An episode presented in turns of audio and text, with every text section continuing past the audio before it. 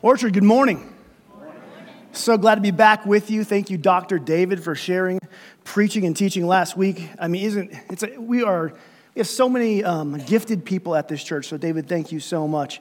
And wherever you are joining us today, whether you are here in the house or you're joining us live online or through a podcast or video later in this week, here's what I know. You ready for this? Nothing I say can do anything to change your life. Do you know that?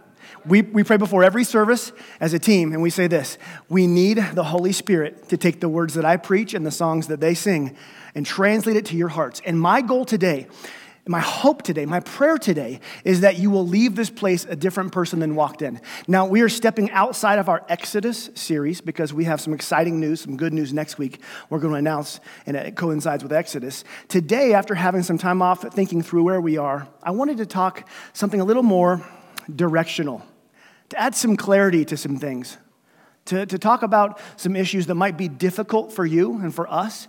And so, my prayer today is that you feel zero condemnation, but that we all feel the conviction of the Spirit, that He speaks to us and calls us to change. So, with that, I want to tell you a story. When I was in Bible college, sleep became a whole new awakening to me. Do you guys remember going to college, some of you? And, and there was all, all of a sudden, there was no parents to tell you, there was no bedtime. You, you, I mean, you could put your classes as late as you wanted. You could do whatever you wanted. One thing I noticed the first week of school was these upperclassmen, they completely had blacked out their windows. Zero light in, zero light out. Now, they told me this would let them sleep well past sunrise.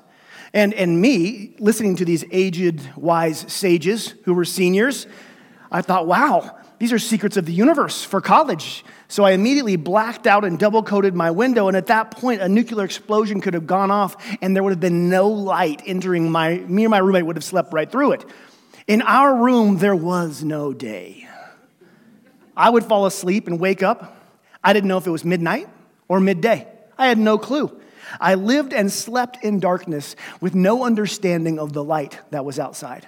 Now, when I was 18, like when you were 18, we can kind of laugh at ourselves. If you're 18, you can't yet laugh at yourself. You're laughing at us older people, but you'll get there. So, but when I, I, look back at 18, I thought it was such a good decision, but now we can laugh and kind of roll our eyes, you know? In college, living and sleeping in the dark while it was light outside, eh, college thing, not a huge deal. The problem comes when that's where we are spiritually in our lives. Not knowing the light from the dark. And there's a real and growing concern when Jesus' followers are asleep in the dark without an understanding of the light. And today we're going to ask ourselves some very difficult questions because many of us, and I've wrestled with this this week, we are spiritually asleep. Well, God is calling us to step out, wake up, and live a life of purpose and calling in His light. What we need is, is a wake up call. And we all wake up differently, don't we? Right? Now, I don't want to do a poll, but, but some of you, you when, when the alarm goes off, that's all you need. When the alarm goes off, you're up for good. Actually, is there some of those in here? Yeah, yeah. Now, now here's the next section. Those of you who live your life nine minutes at a time, snoozing, and any, any professional snoozers in here? Yeah, and I always love when a snoozer is, is sitting next to their spouse because then that person just by default is, well, I guess I'm up every nine minutes. And so, and then there's others of other, I, I knew this one guy. He would, and we'd go on these camp trips and he would go, what time do you want to wake up tomorrow? I'm like, six o'clock. And he would wake me up at six. He had no clock, no watch. So I began to test him. 557. And he would say, he'd go, he'd go 557. And somehow he'd wake up. And then there's other people who they wake up every morning without an alarm clock because their kids tell them to wake up, right? See, we all have, uh, um, we all need a wake up call. When I was there with my, roommate, my roommate in this blacked out dorm room, uh, he had two alarms. He had this small little wristwatch that would beep, and he said, you know, it needs to beep for 10 minutes. And then he had the big screech of the alarm clock. And he would explain to me that the tiny beeping watch would slowly raise him from his slumber, this, this, this roommate of mine, so that the clanging of the alarm wouldn't, you know, jolt him. And so while Sleeping Beauty over there was sleeping through this, um, was sleeping right through this little watch, uh, I woke up as soon as the watch started beeping. And I knew I had 10 minutes of laying there, seething. I don't know if you've seethed for 10 minutes in the morning. It's hard to go back to sleep when you've seethed. That's just something. So here's what we both discovered, my roommate and I. We both soon discovered that while he may be able to sleep through a beeping watch. What he could not sleep through was the hail of objects that I would put next to my bed the night before and fire off into the void toward the beeping. Again, I, there's no light in this room. I don't know where he is or where I am, but wherever the beeping was, I'm just throwing things at him. See, and we were good friends. We're still good friends, but, but friendships and, and marriages are, are tested in the early morning hours, aren't they? It just happens. There's a point here, though. What could be a spiritual wake up call to you may not be a spiritual wake up to somebody else. What wakes you from your spiritual slumber might let somebody else sleep right on through it. And this is the challenge of today's message. Because, Orchard, we need to wake up spiritually. We need a wake up call spiritually. God has a divine destiny for each of us, yet many of us are slumbering through based on our indifference to God's ways and our tolerance of our own sin. And so we need to stop sleeping in the darkness when we are called to live and walk in the light. The question is this morning what will wake you up spiritually? Let's first define what it means to be spiritually awake, because the Bible talks about this. Jesus is the light of the world. He claimed that. And he draws people to himself, to his light. And those who come to Jesus in faith and salvation, he says they become children of the light who live in his light. Their past is forgiven in light of his grace. In light, he gives them clarity in the present and wisdom. And in the light of Christ, he illuminates their future and gives them hope. Listen to how Ephesians 5 8 puts this. You were once full of darkness before Jesus but now you have the light from the Lord. So therefore, live as people of light. For this light within you, the Spirit, produces only what is good and right and true. And not, not like that, that, true, that little t truth, that like I've found my truth, but like the capital T God truth, that the Holy Spirit produces what is good, what is right, and what is true. The light of God within us should produce those things. It says we were once all dead in spiritual darkness. We all needed Jesus. And some of us, you're still deciding, I don't know about this whole Jesus thing. He claims, he, he shows us we all need Jesus to walk into his light. And at some point, many of you were raised spirit, into spiritual life by believing in the death and resurrection of Jesus. And you're now living in the light to do what pleases him.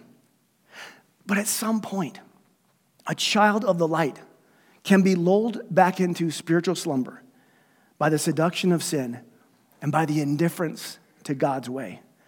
I am not, I'll be very clear on this. I am not saying that a person who comes to Jesus loses their salvation. Good works and good deeds never earn your salvation, and deeds and works don't lose your salvation. Salvation is a gift of God's grace, not a result of any human behavior. Be very clear on that this morning when I talk about falling asleep spiritually, okay? The Bible talks about spiritual sleepers. The Bible talks, actually, it talks about entire churches, churches who have fallen asleep spiritually. And the Bible talks about people who claim to follow Jesus and who, yet it's hard to follow a person. How hard is it to follow a person when you're still asleep? Like, oh, I'll be up at 6 a.m. and we'll start hiking, and at 8 a.m., you're still asleep. You're not following. So, here are two main ways we fall asleep spiritually. The two places I think we need a wake up call. First, by apathy towards God's way of living. That's indifference toward the call He has on your life. Number two, by tolerance of our own sin, which isn't a popular topic. Let's look at these two spiritual sleeping pills. First of all, apathy towards God's way. Did you know that when Jesus walked the earth, he didn't say, his, his calling wasn't come down the aisle, say a prayer, and go on with your life. He didn't preach that message. What he said was, come follow me. That was what he preached. In fact, in John 12, 26, he says, Anyone who wants to serve me must follow me because my servants must be where I am. Like we can't follow, we can't be with Jesus if we're not following Jesus. So we receive Jesus as Savior, and then you're therefore called to follow him. We say this week in, week in, week in, and week out. Not just, not just weeks in, weeks out too. We say this salvation is not the finish line. It's the what? It's the starting line. Salvation is not the finish line of faith, it is the starting line of faith. He leads us into the light, into a destiny of purpose and hope and peace. But what happens if a person stops following? In Matthew 13, 22, it talks about our culture and the things that rob our, wakeless, our, our wakefulness and can lead to slumber. It, and it says these things are the anxieties of this life and the lure of wealth. What this means is a person awakened to God and his calling, but somewhere along the way, their priorities, they get seduced by the cares of this life, the concerns of this world, and the lure of all the shiny objects that this world holds. In other words, they become more aware, more awakened of the cares of this world. And because of this, they become more unaware or more indifferent to God's way. The cares of this world and the desire for more materialism, have a greater impact on our spiritual life than we know. And this is when our hearts are more concerned with our savings account than our saving grace. This is when our minds are more consumed with our family vacation than our actual family's salvation. This is when our eyes are more focused on politics of earth than the policies of heaven when our ears are more open to the anger at others instead of the cries of the needy, when we are more interested in the fun things we can add on to our life instead of how we can lay down our life for God and for others. You see, we fall asleep to God's reality when we stop investing in eternity that will never fade and instead invest our energy, our time, ourselves into things of this earth that will pass away. There are priorities in heaven that God wants you to prioritize in your life. And indifference moves the divine priorities down the list. So the question is where have we become more aware and concerned with the world's issues than God's purposes? This is a good question to ask ourselves. Is loving God with all your heart, soul, mind, and strength number one priority in your life? Loving God with your heart, soul, mind, and strength above all things? Is loving people, all people, a priority in your life? You see, we have become increasingly more interested in the world and its culture than heaven in many places, and those priorities can go down the list. Oftentimes, we are spiritually asleep because of apathy to God's way, and the second one, tolerance of our own sin. A person who comes to Jesus and follows him receives forgiveness for their past sins. But, uh, but his, his sacrifice is so great that it's, it's forgiveness for their entire sins, all their sin. We're called to live in, in the light and follow him beyond that. But an interesting thing can happen when we don't keep ourselves in his light. We begin to carve out private areas and private sins that others don't know about. Like my dorm room we darken the windows on certain places of our inner world so that the light of conviction can never get in. And this can happen for a year, this can happen for decades. We need to keep it in the dark so that we can enjoy our pet sins apart from the light of the world. In fact, we can go to work and go to church and, and family functions and through life smiling through it all, but in the privacy of our own heart, we protect our pet sins. We darken the windows and we do not allow the light in. We can sleep away in the dark while the light goes on around us. So we go back to Ephesians 5, where we're called children of light. And it talks about how we tolerate our own sin. In verse 11, it says, it talks to us, it says, Don't take part in the worthless deeds of evil and darkness. Instead, bring them to the light. Now that you are in the light, don't fall back into the darkness, it says. Don't be seduced out of the light into sin. Don't retreat back into that old lifestyle. Don't create a private life where no light can get in to hide those things. Don't fall back asleep because of a private, tolerated sin. And this last thing it says, bring those things out into the light. That's where freedom is. And those places that we guard, where we block out the windows, we bring those out into the light where there is grace and there is freedom. Sometimes alarm clocks are so small and so quiet, but sometimes they are bold and loud. And this principle about tolerating our own sin should be a wake up call. It should be an alarming one. The Bible is clear. It's very clear that we're to pursue holy lives. The Bible's clear that character matters. It does. It says that we should confess when we sin and fall, and then we should stand up again and walk in the light after that. It's not, it's not perfection, it's not being sinless. It's walking back in the light even when we've fallen. It's when we've given up the fight, actually, and we fully give into our sin that we slumber spiritually. The disciple John, who knew Jesus very well, in his book, 1 John uh, chapter 1, verse 5 through 7, says this. He goes, This is the message we heard from Jesus. He's like, I was there, I heard the message, and here's what it was. I declare it to you God is light, and there's no darkness in God at all.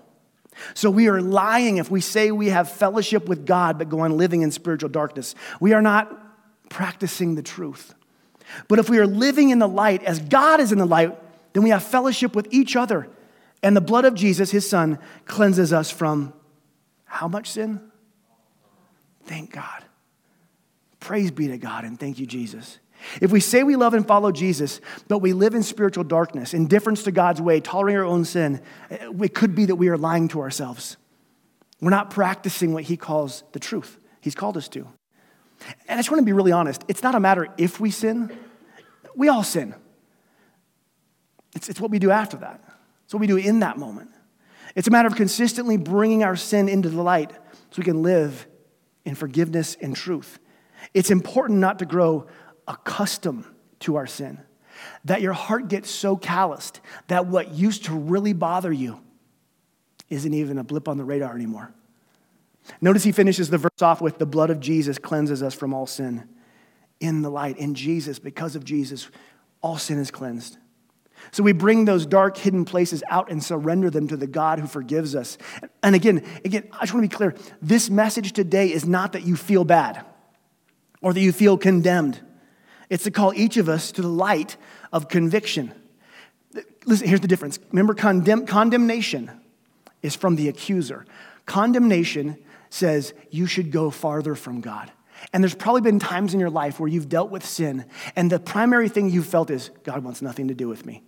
Or you've even sat in church and just felt terrible if they only knew. If, oh, God, he, he, he's so angry at me. Condemnation is a lie from the accuser to take you farther from God. Conviction is from the Holy Spirit calling you closer to God. Both come, both come when you're in sin. One calls you away from God, one calls you toward God. So, which are you feeling today? I want to be very clear, clear at the orchard, we do not speak in terms of condemnation. All of this is in terms that we hear these things and move closer to a God who loves us, who has grace for us, whose son died for us, so that no matter what you've done, no matter how bad it is, no matter all the evidence that the enemy or accuser brings to you, God says, Come to me, my son, come to me, my daughter. There is no condemnation in Christ. Come. There's no frown on my face with crossed arms. There's tears in my eyes and open arms that were opened on the cross for you. So if there is any feeling of that today, May it be conviction to go closer to God in these areas.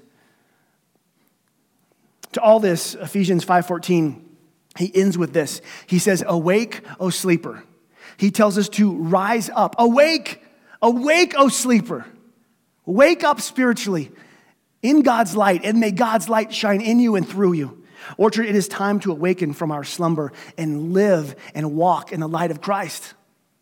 Because if we are spiritually asleep, you know what that means? We don't look, we don't behave, we don't seem any different than, than the world around us. Meaning the believer and the unbeliever, the follower the non follower, are indistinguishable because the believer is living a lifestyle just like that, no different. We are called to be a light in the darkness, to illuminate Jesus by how we live and speak. So, how can we call those around us to Jesus if we're just like them? How can we shed light on Jesus illuminating him if we're not illuminated. In Revelation, the final book of the Bible, Jesus has words for many churches. And he speaks to one church specifically today, we're going to look at named Sardis. And this is a church who believes in Jesus, they have, but they have grown indifferent to God's ways. They've tolerated their own sin. And it says this in verse uh, 3, verse 1, chapter 3, verse 1. He says, I know your deeds. You have a reputation for being alive but you are dead. He says, You can claim a public reputation that you are alive, but privately, I know your heart. You, you say you follow me, and you, you, have, you go to church and you do these certain things, but I, I know. I know your heart, and you're not spiritually awake. He says this in the next, next verse. He says, Wake up, strengthen what remains. Whatever it is, strengthen what remains, for even it, what is left is almost dead. Wake up, wake up, and strengthen the faith that you still have.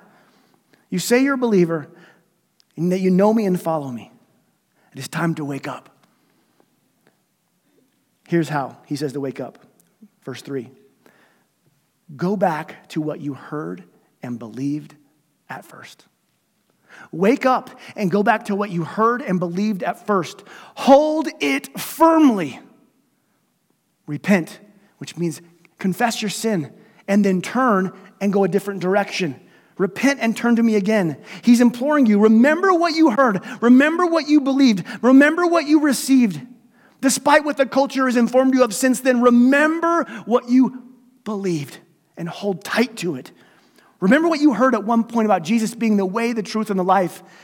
Remember those things. And even if a culture has, has, worn you down to say, listen, oh, yeah, that's a great truth, but there are many ways and many truths. Remember the Jesus himself stated, no one goes to the Father but through me. Remember those early things. Remember, my, my, my theme for the year is back to the basics. That's what I'm getting back to this year. And it just it lines up with this. Remember what you first received and hold on to it tightly. Remember what you heard from God.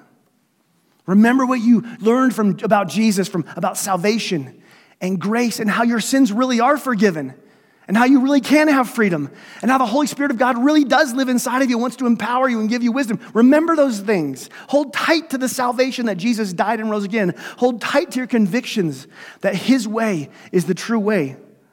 Don't let go of your faith. Don't let go of your convictions. Don't let go of the passion and pursuit.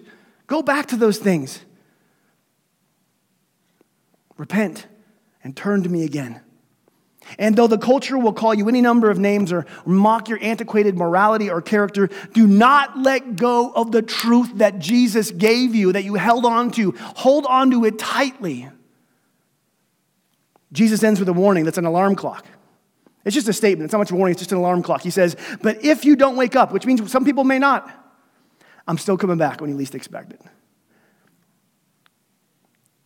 it. the alarm will happen the greatest alarm in the history of the universe. He's returning. We will someday, the entire world, be awakened to the reality that Jesus is king because he's coming back as king, not as a baby. The alarm will sound and we will all be awakened to that reality. But until that day, Orchard, what a world of darkness needs most is for the people of God to shine brightest. Someday all things will be made clear, but until that day, may he find his people shining brightly on Jesus and who he is. It's time for the orchard to become fully awake to the reality that, the Jesus, that Jesus is the head of this church, of all this movement, and that we live our lives not for ourselves, but for him, just as the Bible taught. That this church, this church will be a beacon to people who need hope and grace and love. That this church will not be a spotlight looking for sin, we will be a lighthouse declaring salvation. And you, you get to be the same thing in your life when you leave here. To be a light that illuminates Jesus above all things that He is the place that, that your friends and neighbors and coworkers and enemies can go to find forgiveness and salvation and help in their help for their business, their heart, their life, their, their crisis. That's where they go, and you can shine the light on that. And for you, you can bring your family, your friends, your coworkers, and, and bring them here to this place to hear about a God who loves us so much, He gave His life to give us new purpose, unconditional love and their eternity changed. As a church, it's time to awake, O sleeper. As an individual, it's time to awake, O sleeper. It's time to wake up. And, and there's, here's some ways we can each wake up today. First of all, we wake up in our character. In some places, we've fallen asleep. We wake up in character. We wake up by basing our character on the content of God's word instead of the culture of the world. We base our character on the content of His Word, not the culture of the world, which is constantly shifting throughout history.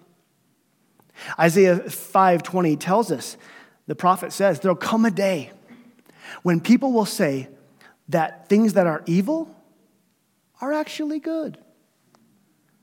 The prophet Isaiah says in 520 that there'll come a day when the things of God that are good, people will think they're bad and evil. You see, we need to know what God says is right and true and good. We need to know what God said is light and what God said is darkness. And which means, what does that mean? We need to know His Word. If you've been at the, involved in the orchard for any amount of time, you've known my deep love for God's word and how it is a beautiful book that just speaks volumes about his nature. From, from, we've gone from Genesis, we've, we've, we've gone into uh, Revelation. I mean, we have skipped all through here. It declares Jesus, it declares God's nature. If anything, I hope you've come to see the Bible is more than this dusty old book that you don't understand, but there's beauty in here and power in here. And so, what does it mean?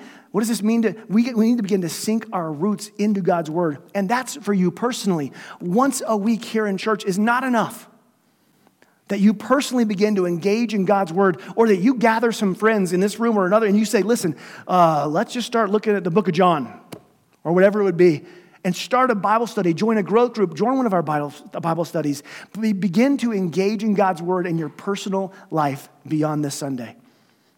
So, number one, wake up in our character. Number two, I have to ask you, is love God with all your heart, soul, and mind number one in your life?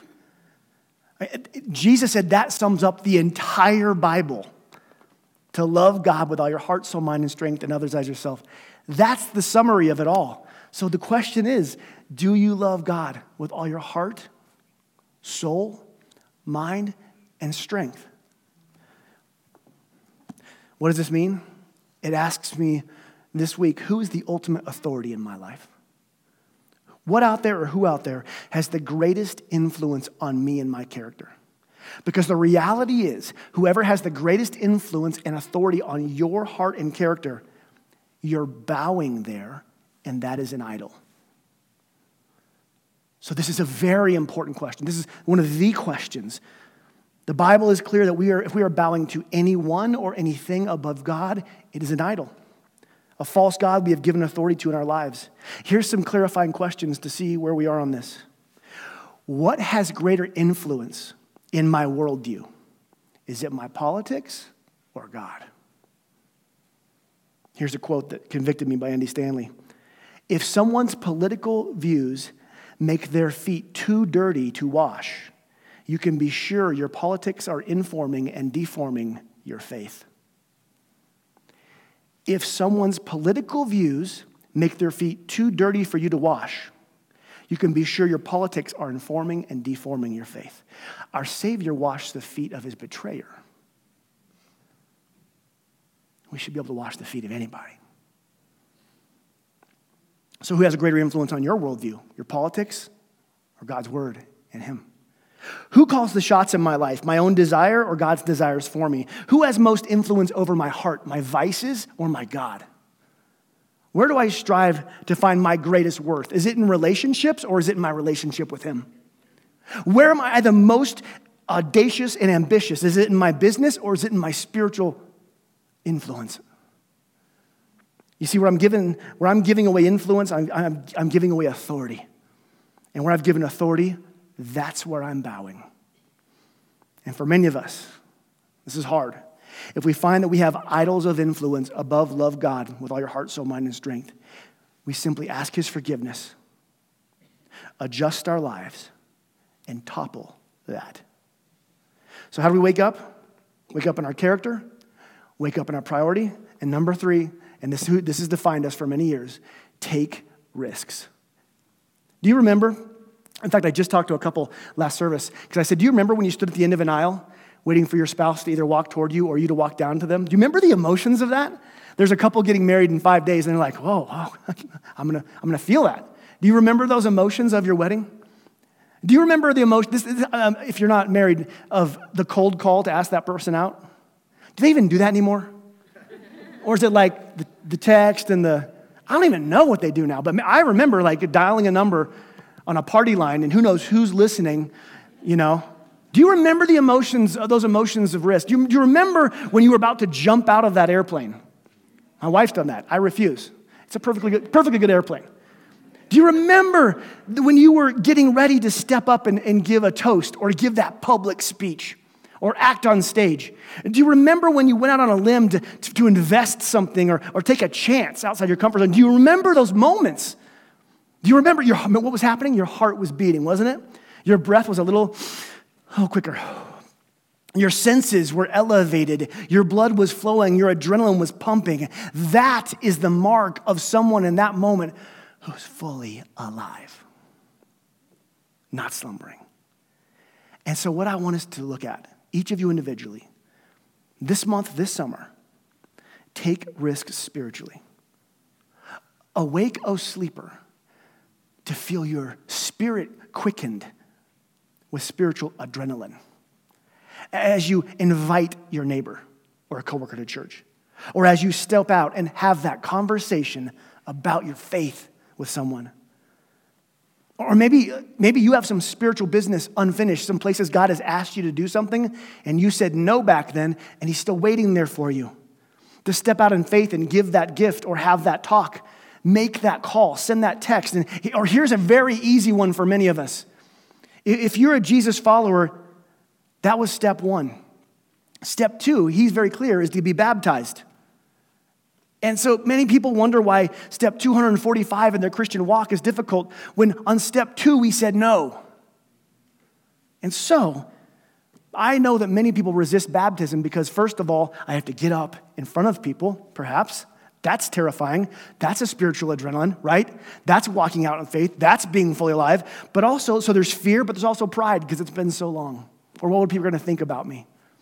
I want you to awake, oh sleeper. And if that's you, perhaps that's the place where you step out and go, whew, let's feel some spiritual adrenaline. Let's take a risk this summer and let's get baptized. Whatever it would be.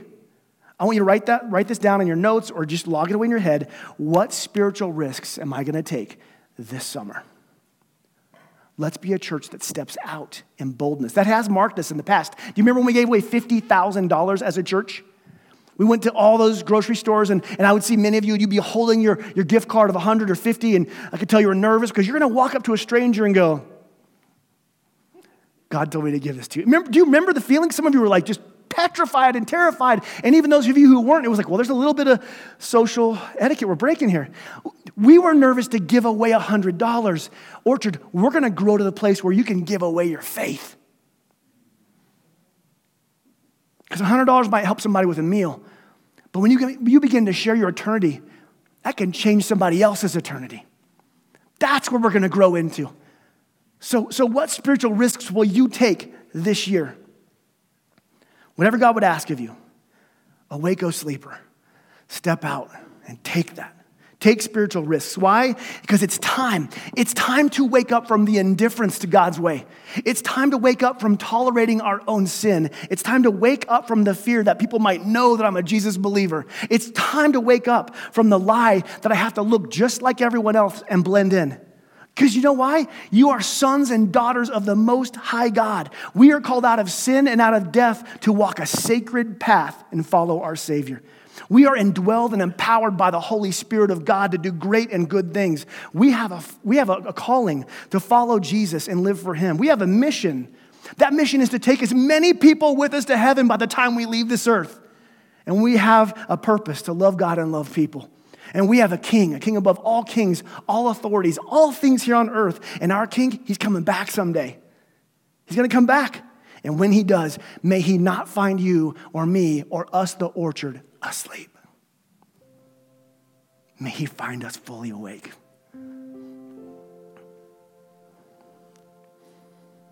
So let's rise up.